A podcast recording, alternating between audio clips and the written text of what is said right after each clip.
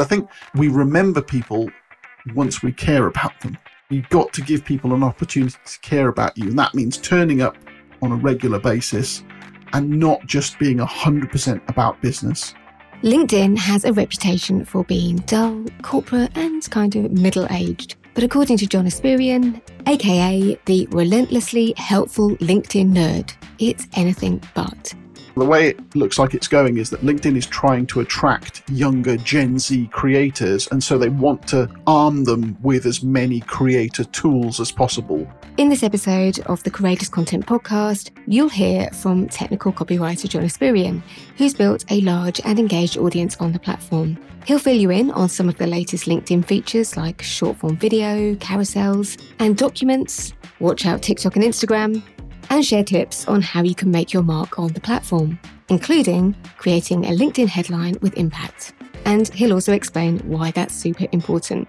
You've got to increase the amount of comments that you leave on relevant posts for your industry because that is the fastest accelerant for visibility on LinkedIn is mm. to leave comments on relevant discussions. John is a keynote speaker at my annual content marketing event Courageous Content Live which is happening in Newcastle in the UK on November the 1st and 2nd. So, this interview is a chance to find out more about him and what you can learn from him at Courageous Content Live. You'll also hear us talk about how I begged him to speak at my event, and by the end of this interview, I think you'll know why.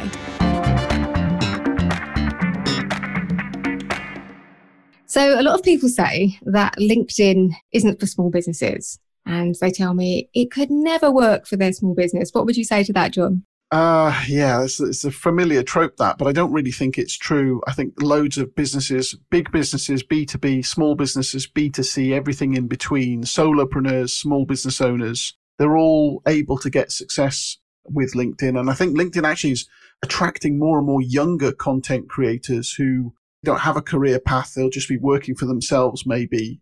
And all of these people can succeed uh, so long as they know how to use the platform. So this idea of it being a boring platform that only works for big businesses, I don't think that's true anymore, if it ever was true. So you obviously are an expert in LinkedIn. You know everything there is to know.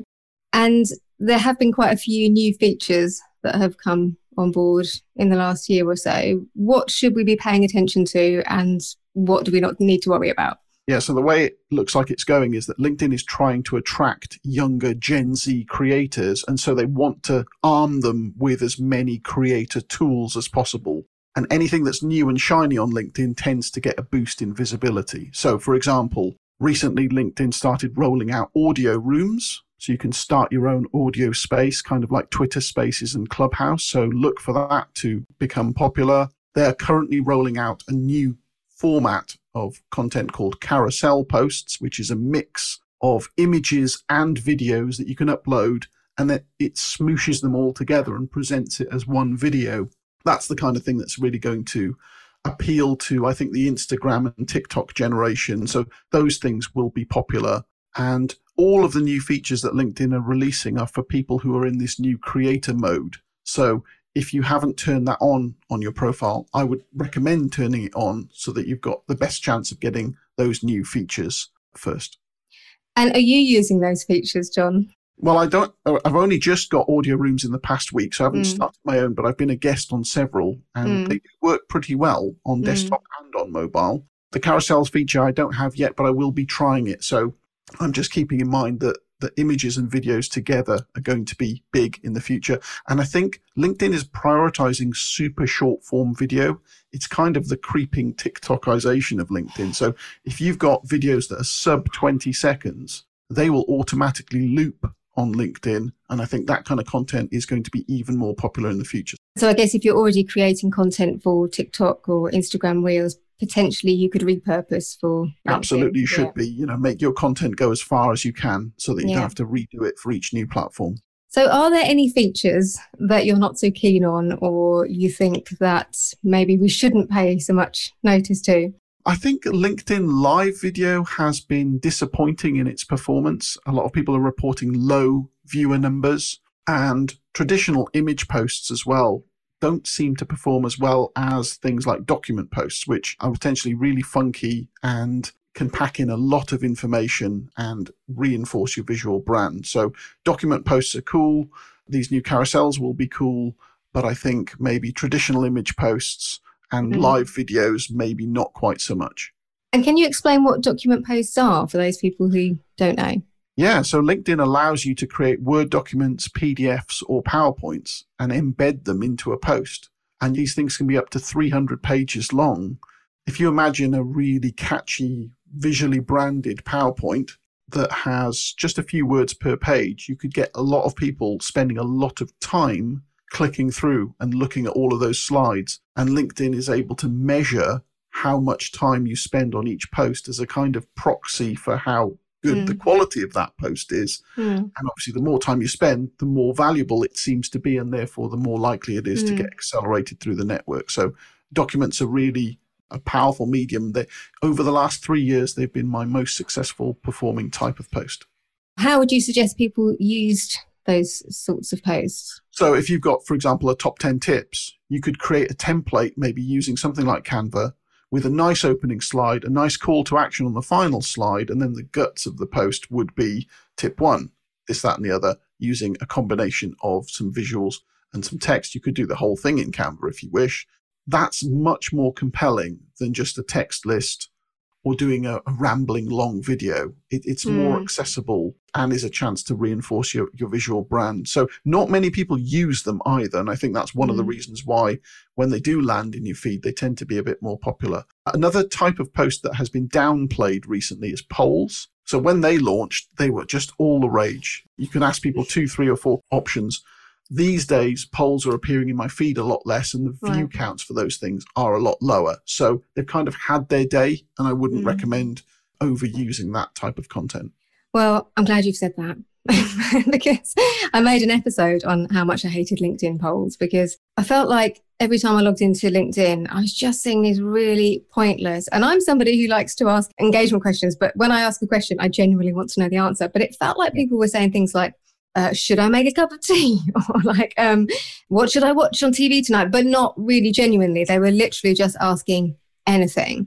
And I did a poll actually, which was, is anyone else sick of LinkedIn polls? And it did get quite a lot of engagement, but it just felt to me like people were getting a bit lazy. And because it was a newish feature, they were thinking, oh, I can just get loads of comments and likes. I'm glad that you've said that that's gone down because it was actually putting me off going onto LinkedIn because it was just so banal. Everything I saw, I just thought, oh, God, it's awful. Yeah. And that speaks to one of the tips I often give people is to make sure that you curate your feed as much as possible so that you Mm. don't get that irrelevant stuff because it'll just put you off the whole platform. So if Mm. someone is consistently putting out something that you don't resonate with, there is an unfollow button and they won't get a Mm. notification. And that just tightens up your feed and makes sure Mm. that if you're logging in for 20 minutes a day, you're going to see 20 minutes of quality per day. So, for example, I've got almost 10,000 connections. I only follow about 700 people. Mm. Um, so most of my connections I don't follow because I want to keep my feed super relevant, entertaining, educational, and related to my enterprise, and really nothing else. And it's interesting because I guess that's how things are going with TikTok and with Instagram Reels. The For You page is basically like if you watch a lot of stuff or you engage with a lot of stuff, it will show you more of that stuff. It's the same sort of concept, really, isn't it? Yes, if you the more things that you interact with, the more the algorithm will learn what you like. If you're spending Mm. lots of time commenting on a certain type of post, then Mm. you're more apt to see that kind of content in the future. LinkedIn's Mm. algorithm doesn't learn as quickly as TikTok's, but the, the same basic principles apply. So you get more of what you interact with. So if you see something that you find objectionable, the best thing is probably to move on and maybe unfollow that person if you were following them. The flip side of that argument, of course, is that you might end up in an echo chamber where all you see is people who agree with you and say exactly what you want to Mm. hear. So there's an argument for saying that you should mix it up a little bit, but I'm Mm. too busy to be um, having lots of irrelevant stuff in my feed. So I, I try Mm. and keep it super relevant where possible. So, what about direct messages? Another thing that's really driving me nuts at the moment is every time I go to LinkedIn, I feel like every message I get is somebody trying to sell me something. There doesn't feel like much in the way of genuine interaction and conversation. I think I messaged you about something and said, I think this is the first proper conversation I've had with somebody Yeah. for ages. What's going on with that? I think a lot of people have complained about this. I'm very picky about who I allow into my network. I do allow in mails to come in, and thankfully, I don't receive very many salesy ones. Mm. But because I'm picky of who I allow myself to connect with, that kind of limits the, the, the opportunities for Mm. people to spam me. I, I want to have seen something good from you on your profile or through your content. That Mm. gives me a way of sending you a personalized message. And then I always try and start a personalized conversation afterwards. It might be text, it might be a voice note, it might even be a video. And that's a lot of effort, but it means that people are much less likely to spam me back and I can build my relationships that way. And that's really one of the secrets of my success, which of course I'll be talking a lot more about that for you soon. I just don't engage with the spammers. I don't give them an opportunity to get in front of me as much. And I think stemming that tide Yeah. is probably my best advice. So a takeaway for me, and I think for anyone else who's feeling the same as me, is have a clean up. So have a clean up of your feed and who you're following. And this is going to help you make the time that you spend on the platform more productive. Absolutely. I mean, it's not just about pure numbers. You know, you could say, I've got this massive network, but if most of those people are disengaged or they're writing stuff that's not relevant to you, you'd be far better doing a cull so that the average engagement of who's left is Mm. high. Mm. And that means that observers can see, you know, you getting your fans interacting with you and they Mm. want to then become fans. So the pure numbers on their own don't tell the story. The average engagement rate is a much more important measure of how hard you're punching on the platform. I did actually do the same with Twitter recently because I started my Twitter feed back when I was an education journalist. So I had a lot of people following me Mhm. who were education organisations, not for profits. And some of those people I still want, want to stay connected with. But I really had to go through it and think this is who I was and what I was doing for work quite a long time ago. And it took ages and it took like a little bit of work every day to do it. But it's definitely worth the effort because I'm having much better conversations with people on there. I think sometimes we tend to think about the people that we follow, but we also have to think about sometimes removing people that follow us as well, because so that we're teaching the algorithm the people that that we want to interact with and whose content we want to see. Uh, curation is really, really super important here. And if you can do it little and often, especially when you're early in your journey, it's kind of tending your garden rather than just letting it overgrow and then having this massive problem of how am I going to kill all of these weeds, as it were. Mm. So start curating as soon as you can. And if you're at the start of your journey, all the better because you can Yeah. grow mindfully and organically with people you're likely to care about and who are likely to care about you. So we're going to talk more about your journey on LinkedIn. I want to save the really good, juicy stuff for your talk at Courageous Content Live. We'll talk more about that later. But I want to talk a little bit about what you see working. So the accounts that you engage with, the ones that work really well. Yeah. What are they doing that's different to people who are just pumping the feed with useless stuff that nobody engages with? The ones that work best for me are the ones that have a very, very clear message, a very clear and simple personal brand being built, where you've got consistent colors, consistent wording, and a consistent topic. And the people I remember most are those who turn up on video. So that's just a Mm. massively powerful thing because what I would call the content density of video is really high. You can pack a lot of meaning and emotional engagement in a video that you just can't in writing. Mm. So the people I remember are those who turn up on video. And beyond that, the people who actually reply to your comments and who get in the DMs with you, those are the ones you build relationships with. And those are the ones ultimately who you're more likely to refer and they're more likely to refer you. So a clear personal brand, being known for one thing and actually talking to people through comments and DMs. All of this Mm. stuff takes time and you can't really automate any of that, to be honest with you. Mm. And that's why maybe a lot of people don't succeed, but those are the things that work best. And if someone was getting started on LinkedIn, I say getting started for their business, what would be the, well, we've talked about curation. That would be one thing to do Yeah. uh, straight off. What would be the, the next thing? You talked about consistency of Mm. colors and would it be sort of cleaning up your profile and I think the, the most important thing to get right is the opening bit of your headline because that's Mm. the bit of text that follows you all around LinkedIn along with your Mm. photo and your name. So whenever you drop a comment or make a post, that's what people see as their hook into your universe. So you've got to get that right and it's not easy to do. So you've got to get that right. And then you've just got to increase the amount of comments that you leave on relevant posts for your industry because that is the fastest accelerant for visibility on LinkedIn is to Mm. leave comments on relevant discussions. And the ideal world scenario is you go and find someone who's got an existing following.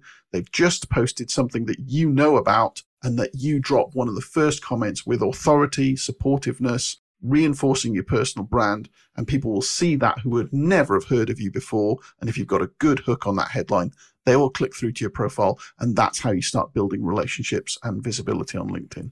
Okay, so a couple of things about that then. So on Instagram, you can automate the you can follow people so that you get an alert when they post a new post. Can you do that yep. on LinkedIn? Yeah. You can. There's a new feature called the bell so that if you follow someone already and you click the bell, then you'll get a notification oh. every single time they post. Right, okay. The other part of that was two parts. the other one is that hook or that headline. I find a lot of people tend to use very often quite technical language, often quite just jargon really that you know like as coaches are the worst the worst i shouldn't i shouldn't put it like that but they say something like you know i help women to connect with their inner something and it doesn't really mean anything but it is really hard to find that killer one liner isn't it it is you need something that is going to pique people's interest while still grounding them in the environment you work in so for mm. me I've boiled mine down to relentlessly helpful LinkedIn nerd, yeah. which is differentiated, but at least gives you an idea of what kind of work I might do. Mm. And getting to that, as I say, isn't easy. You know, you can't really read the label of the jar you're in, as they say. So you might need mm. some help on that branding angle. But those first 40 characters or so of your headline are, are privileged digital real estate. So if you fill that with something like, I help busy business owners to dot dot dot well you haven't told anyone anything mm. try and get to the point as much as possible and mm. if you hmm. can use strong verbs strong adverbs something that is differentiated but still actually relevant that you could back up in a mm. conversation uh, that's the point where you want to get to so that people remember you and go yes it's that guy who does that thing and once you're in that space and especially if you can create something that people echo that that's yeah. really powerful if you can do that then you're really on the path to success well, the relentlessly helpful LinkedIn nerd, I think everyone who knows you knows that. Did you come up with that yourself?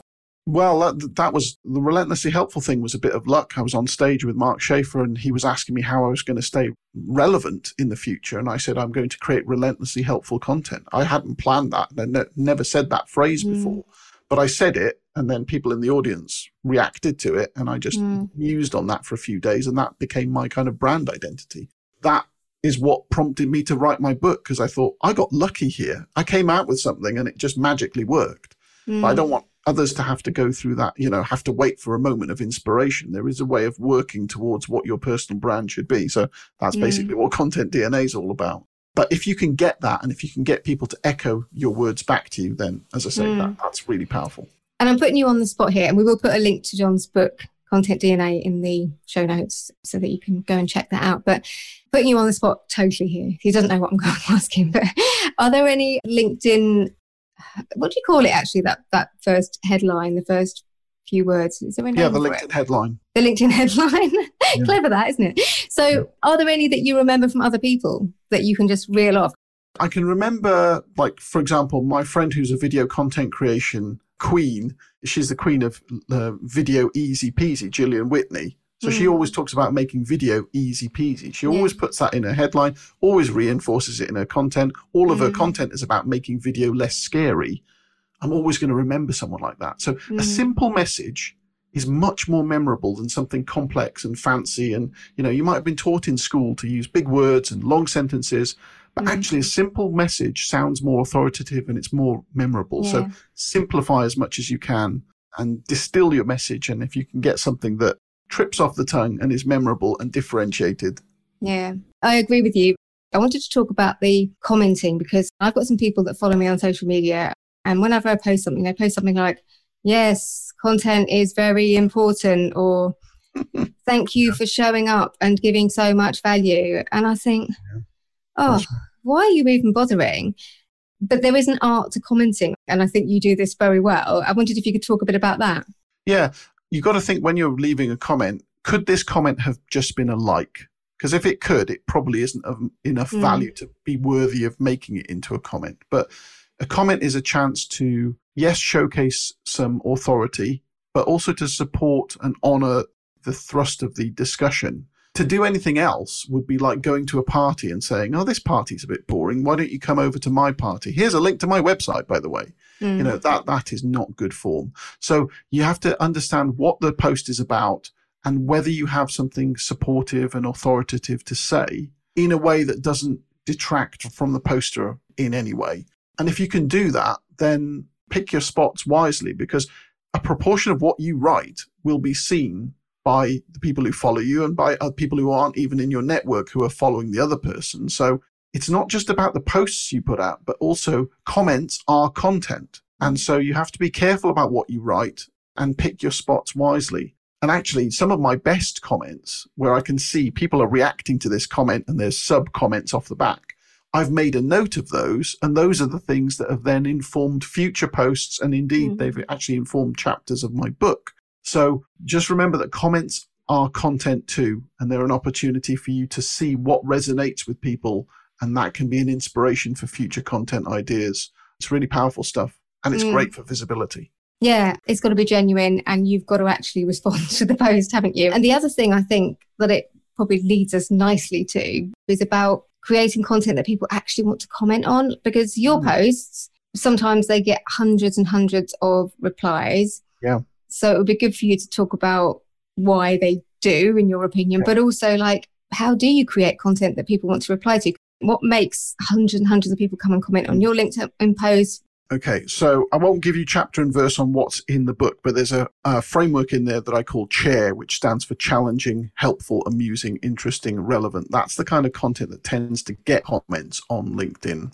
But the top tips here are that if you have more conversations with your audience so you know what's relevant to them in the first instance, that will give you inspiration about what kind of content will serve their needs. If you end your posts by asking a pertinent question, that isn't just a, a facile agree question mark, you know, but mm-hmm. actually something where people feel as though they're being invited into the campfire conversation to genuinely share their thoughts.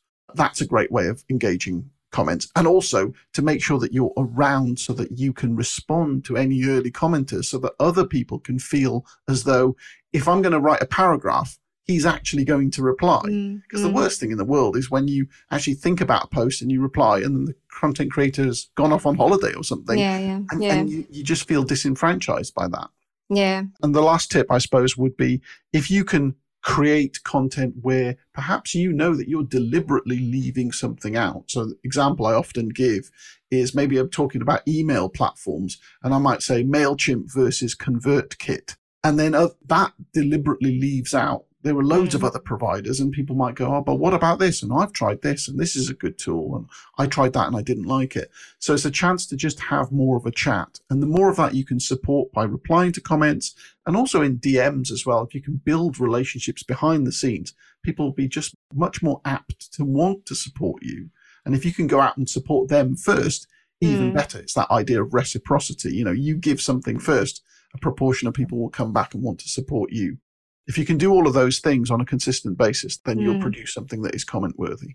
And I guess some people would look at people with businesses like ours where we are teaching. So you're often sharing uh, content which is but you might be talking about an experiment. Like I remember one of yours, which I think I've used as an example for my clients, is when you'd done an experiment on whether text posts were more effective than text and image posts. And it was really detailed. You'd spend ages on it. And there were stats and there were, you know, it was really interesting. It was really, really helpful. And people were really sort of getting involved in the conversation, asking questions, follow up questions, sharing their experiences. And I guess I'm often creating content where you're educating and you're, you're helping. Whereas I will get clients who say to me, well, yeah, I'm a dress designer. What advice would you have to those people who maybe it isn't immediately obvious how they might build a community on the platform? And I think I deliberately say community there because I think that's what we have to think about, isn't it? Not just yep. getting people to reply to us. It's like, how can I build a community on this platform? Yeah. yeah. I, I, suppose, first of all, don't underestimate the power of the curse of knowledge, where you're going to know a lot more about your subject than the person who's reading or viewing your post. So don't be afraid to start with really simple subjects and get the ball rolling with that. You know, encourage as many comments as you can and just make people feel heard. So much of it is just people not feeling heard And so if you can empathize with them, answer their questions, ask them follow up questions, make them feel listened to, that just mm. makes people want to opt in. If you've got a product based business, you've got such an advantage, honestly, because you can show how your product is made. I saw one guy who makes custom glass frames for reading glasses, and he just shows how his glasses are being made. And you never see that anywhere. Mm. And that makes you want to go and buy the glasses because he's showing behind the scenes and anything that, that goes behind the scenes mm. is really powerful stuff. Like, why have you made a certain business decision? Whether it's a product or a service, you could say, here's my thinking behind this. Here's how this service is constructed. Here's, you know, how it really helps people. Here's the people that it's affected and they just keep it as conversational and chatty as possible. And if you can do that, as I say, through comments and DMs, that that is really the secret to to building yeah. your presence and getting people to care about you in the long term. Yeah, and there's the other guy, the shoemaker guy, the shoemaker Simon. Yes. Is it Simon? What's Simon his Bourne. Yeah, Simon Bourne. Yeah, so he spoke yeah. at my event last year. But he actually speaks a lot, and this is just be something probably interesting to finish up on. Is he speaks a lot about his mental health journey. There's a, a young girl whose name I've forgotten who has spoken a lot about her mental health journey and some quite personal stuff. And I don't see that as something that that you particularly do in your own content. You you're the relentlessly helpful LinkedIn nerd, yeah. but I see other people do it very successfully. What are your thoughts on that? Yeah, I think you just need to decide where you are on the spectrum of I'm not going to tell people anything at all about my private life versus someone who just basically lives in public. And I think both ends of the spectrum are probably dangerous places to be. You're either not really revealing anything of yourself at all, in which case you're essentially a stranger, mm. or you're revealing so much that it might actually actively be putting people off. So mm. you need to decide where on the spectrum you want to turn up. But I think wherever you do turn up, the important thing for me is if you've defined your brand identity well enough, you get a chance to layer your personality into everything that you do. And that means sometimes you can drop in a hint that, you know, yeah, I'm taking my daughter out for lunch today. And it's just, it's not, it's not as if your mm. posts are about that, but you can just give people hints about what you care about. You can mention football if you like football. You can mention films if you like films and just layer it into comments and DMs and, and just convey some personality, some sense of humor mm. without actually making things just overtly about those topics mm. just so that the people who actually do engage and invest in following you can get to know you a bit more. Because I think we remember people once we care about them. So you've got to give people an opportunity to care about you. And that means turning up on a regular basis and not just being 100% about business. I think mm. you're, you're leaving money on the table if you do that. Yeah. And I think sometimes people think, oh, sharing anything personal means I have to share everything. It's like, well, no, you mm. get to decide. If you're sharing something for clicks or likes or whatever, and there isn't a genuine intention there to educate or to help, I think that's mm. when people fall on their face. I think. Yes. Yeah. So you don't yeah. you don't have to live in a glass house, but mm. the things that you do show off, you know, the windows into your house should be authentic views mm. of of what it's really like. So mm. you shouldn't be making up stories just because you saw someone else do it and it mm. looks like that would work for me because people will smell out a rat yeah. pretty quickly, I think. So, yes, it's up to you to decide. But when you do show up with those stories, make them as authentic as possible. And finally, what kind of content do you think shouldn't be on LinkedIn. You know what? I don't really think that any content shouldn't be on LinkedIn. Uh, the, the whole LinkedIn police thing, that doesn't mm. get me at all because I think in the future all social media will converge. Like all the platforms will have all of the features mm, mm. and you'll be able to say whatever you want. And if mm. people don't like that, there's another channel you can tune into. Yeah. Uh, but the people who do like it will resonate with you. And I think mm. it's okay for your content to be divisive. You know, if some people really don't like you, that's probably mm. a good sign because you're doing something interesting. Yeah, yeah, yeah. And, and, the flip side of that is that there will be some people who absolutely love what you do. So this whole thing of I don't want to see this on LinkedIn, well, tune out then. So, so I don't think there's anything that shouldn't be on there. Yeah, yeah. If people took more notice of the stuff that they do post on Facebook, like you know i had a missing cat and everybody was interested in my missing cat and everybody was trying to find my missing cat and i'm not saying that you should be posting about your missing cat but it's just reflecting on the things that you have posted about and people have cared about in your personal social media and i think often people sort of feel like they have to switch modes but remember these are real people just because they're you know it's a professional environment it doesn't mean that these aren't real people who have kids and families and cats and dogs. And, and yeah. For me, it isn't about rep- necessarily replicating that, putting a lost cat on LinkedIn, but it's more just thinking like, what are the things that people respond to and care about, and how can I bring more of that into my professional content? I think. Yeah. Yeah. I sometimes, sometimes, I was going to say as well that sometimes the post that you spend five minutes just ranting about over a lunchtime that you haven't planned at all, mm. but something's really annoyed you, or it's a high touch emotion kind of thing, or something personal. Those things can absolutely bang on LinkedIn, you know, and they can make you memorable, you know, maybe potentially for the wrong reasons, but actually, if someone remembers you and associates an emotion with something and, and resonates with what you're saying. Yeah you just become all that more human to them. And that, that's kind of the key to being remembered. Yeah. And I feel a lot of the content I see on LinkedIn is I just don't really care that much about it. And I, I feel like the people who've created it don't care about it either. So yeah. why would I care about it if you've got your VA just to write a load of crappy posts that, you know, like, are like everybody else's, you know, don't make sense. Like they're, it's not clear what the point is. It's not clear what the call to action is. Like if you don't care about your content enough to really spend time and try and create engaging content, like why would I care? And I think that can be quite a hard, hard lesson to learn. But anyway, we could talk about this stuff for hours. But what can people expect from you at um, Courageous Content Live? Because you're going to be speaking at my my annual content marketing event. And I should say at this point that I I begged John to. I actually did send John a LinkedIn message. So John, I've asked you so many times now; it's getting embarrassing.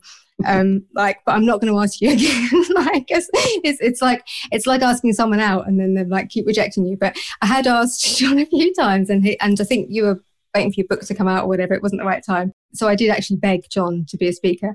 Um, so um so um yeah what, what can people expect? Me having begged you to speak. Yeah well i think i'll talk about what I've learned about uh, building a presence on LinkedIn over the past five years from going from someone who was just really trying to get a few more leads for a copywriting business through to someone who is now actively running a monetized community and teaching small business owners how to do the same sort of thing themselves. So I'll be giving you my history and the lessons that I've learned and sharing tips about how much time I spend creating content, what kind mm. of content really works, how you build relationships in an organic and ethical way so mm. that people care about you, and just defining a, a personal brand that people can remember. I hope you found this interview useful and you now understand why I begged John to speak at Courageous Content Live in 2023. I think you'll find it so useful to hear how John has monetized his investment on LinkedIn via a membership community and in a number of other ways, and how he balances the public facing content he creates for LinkedIn with the content he creates for his membership. If you've ever been to any of my live events before, you'll know our speakers are basically part of the community. We ask them to stick around for the full event, to attend all the sessions, and join us at our socials and drinks. So if you want to ask them a question, then there should be plenty of opportunities to do so. If you haven't heard about Courageous Content Live, it's my annual content marketing event. As far as I'm aware, it's the biggest event of this size happening in the UK in 2023.